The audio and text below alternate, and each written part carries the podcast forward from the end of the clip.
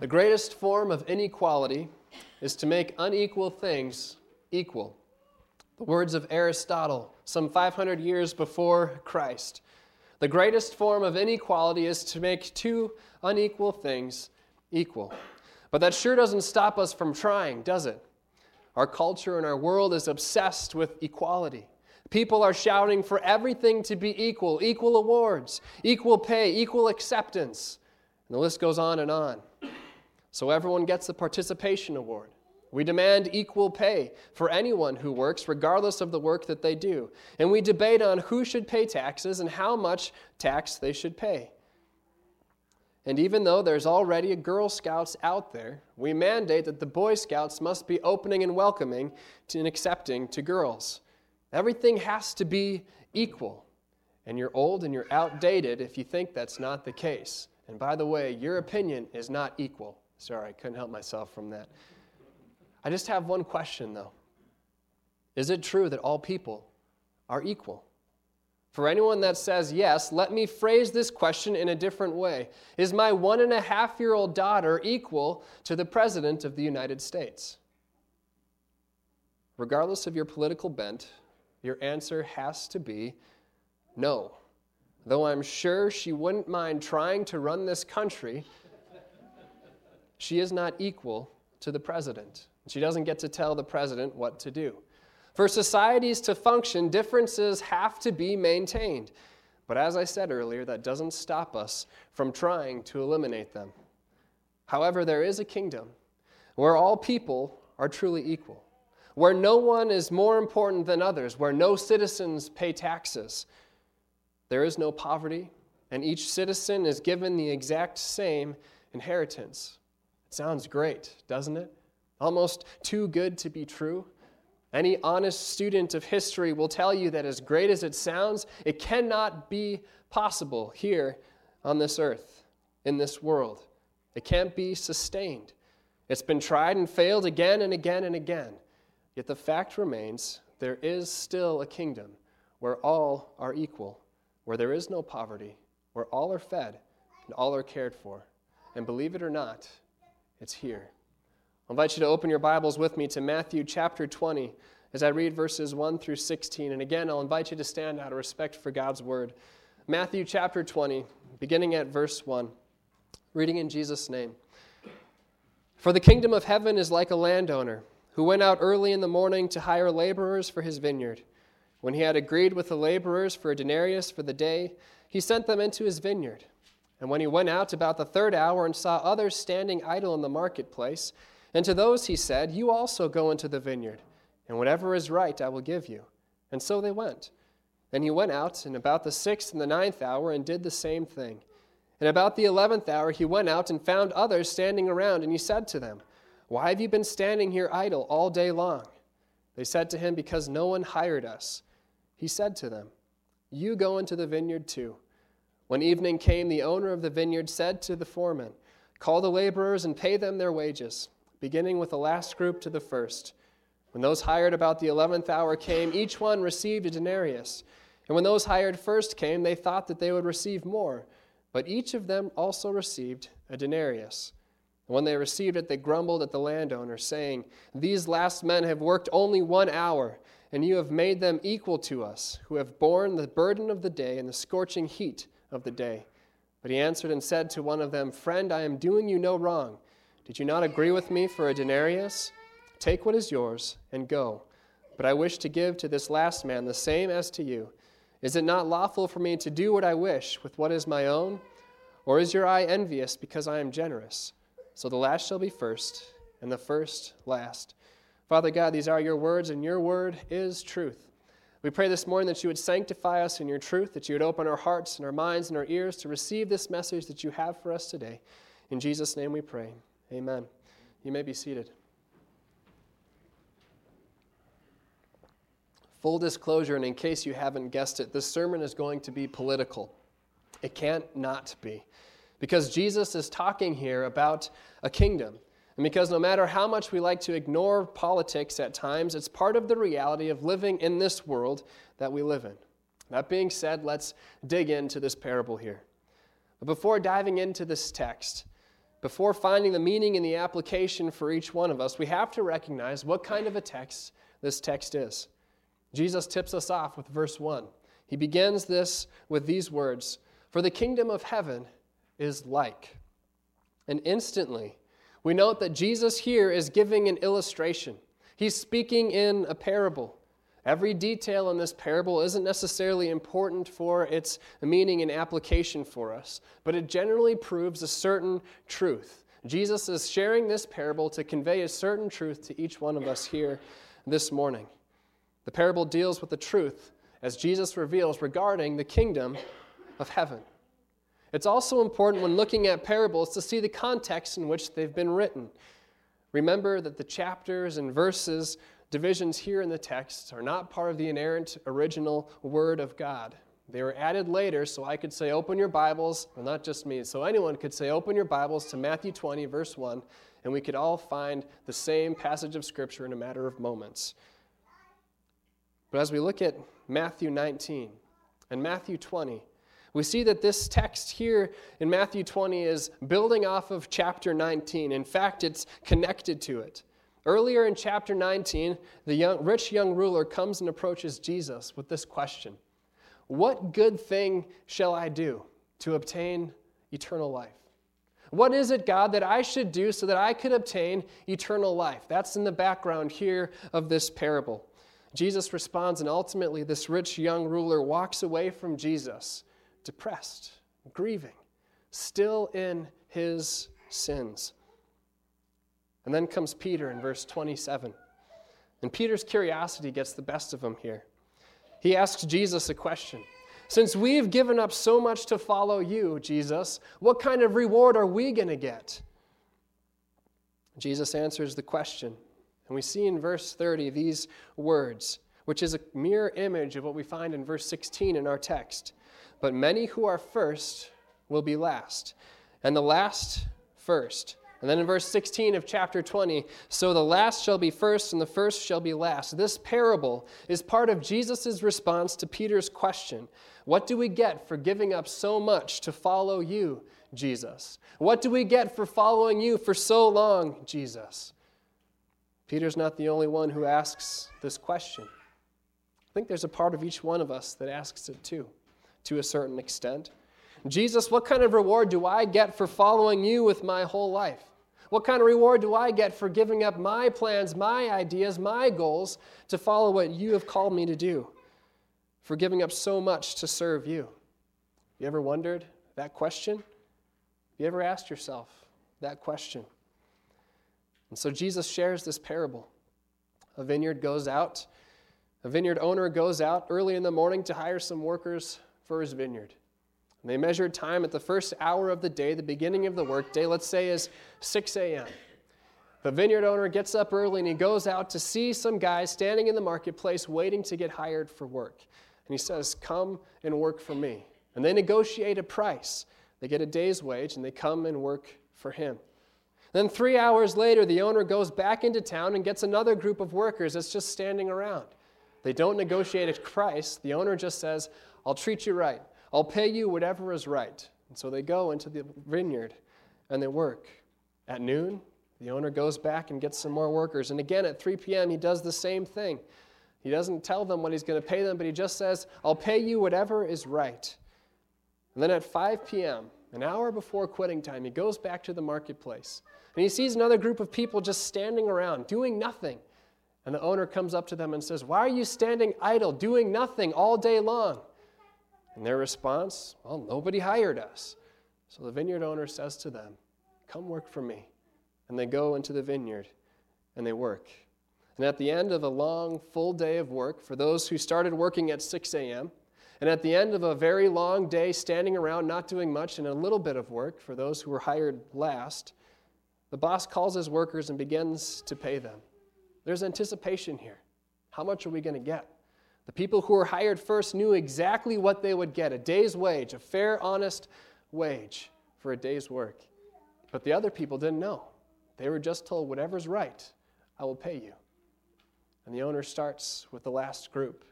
The last group comes to collect their wages, and what is it that they're paid? They're paid a full day's wage. Even though they just worked for one hour, they get paid as though they worked the whole day. The next group comes and they get the exact same page, and the next, the next group, and the next group, and the next group. Until eventually the first group comes. The ones that put in the full 12 hour day, the ones that got up early, left their homes and their families to get to the marketplace before the business owners got there, waiting to work. The ones who earned the wage, expecting what they might get. And they get a full day's wage. And they begin to grumble because it's not fair. They see how generous this owner is with everybody else, and they see we're getting the exact same thing, and they grumble and they complain to this owner, and they say, But we've worked all day long. We've worked from the beginning, from sunrise to sundown throughout the heat of the day, and we get paid the same as them. Why have you made them equal to us? and they argue. And they say their actions show that they feel that they deserve more. And the boss simply responds, Isn't that what we agreed upon this morning? Am I wrong for paying you what you asked for? Can't I do with what I want with my employees? Are you upset because I'm generous? Are you envious because I'm generous? Are you evil because I am good? And this is where the parable ends. The last shall be first, and the first shall be last. As I listen to this parable, as I read this parable, everything inside of me starts to get a little warm. I'm not talking about warm fuzzies here, I'm talking about righteous indignation. How is it fair that these people who've worked all day get paid the exact same thing as the people who come and work for just one hour? People who work for one hour shouldn't be paid the same as those who've been working all day long. People who've worked at the same company for 50 years shouldn't take home the exact same pay as the new guy who just started last week. High schoolers who deliver newspapers shouldn't make the same wage as surgeons who literally hold the lives of their patients in their hands. That's just not the way this world works, is it? In this world, there are differences, and they have to be maintained. People aren't the same. We're different. This is why you don't see a college basketball team made up of five foot two inch players. It just wouldn't work very well. This is why there are men's leagues and there are women's leagues. Why there are men's locker rooms and there are women's locker rooms, because we're different. And these differences are part of what makes us who we are. Not all people are equal. Now, before you take away my American citizenship here, I did not say that not all people are created equal and given certain rights endowed by their Creator. That's not what I'm saying. What I'm saying is not all people are equal. We are not the same. Inequality exists, and we have to recognize it. In the eyes of the kingdoms of this world, my daughter is not equal to the President of the United States. We don't all make the same salary.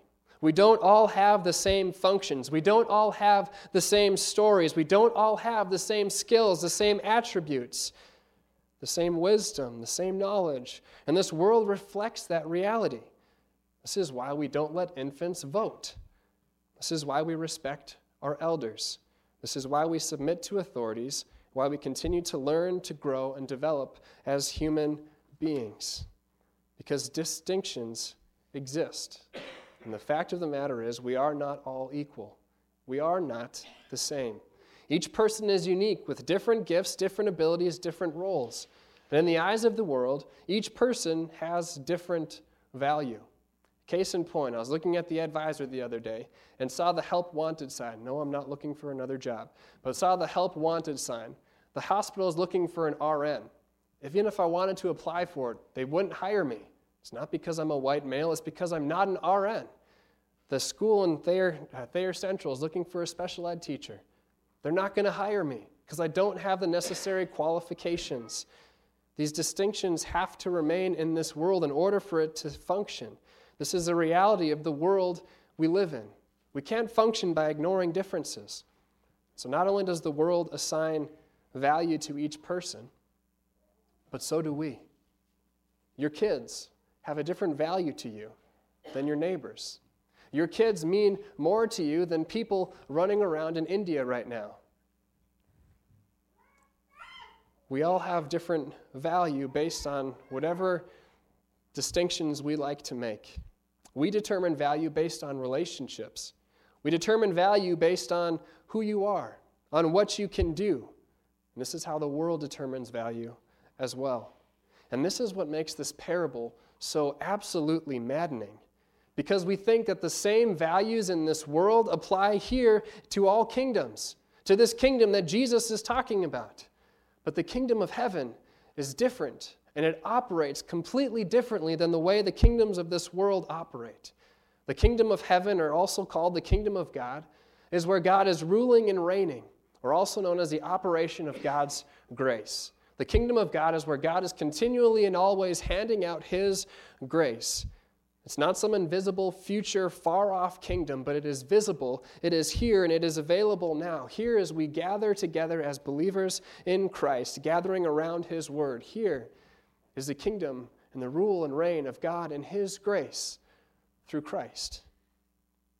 Listen to what Luther says in his sermon on this same text. He says this There is no distinction among believers, they are all alike.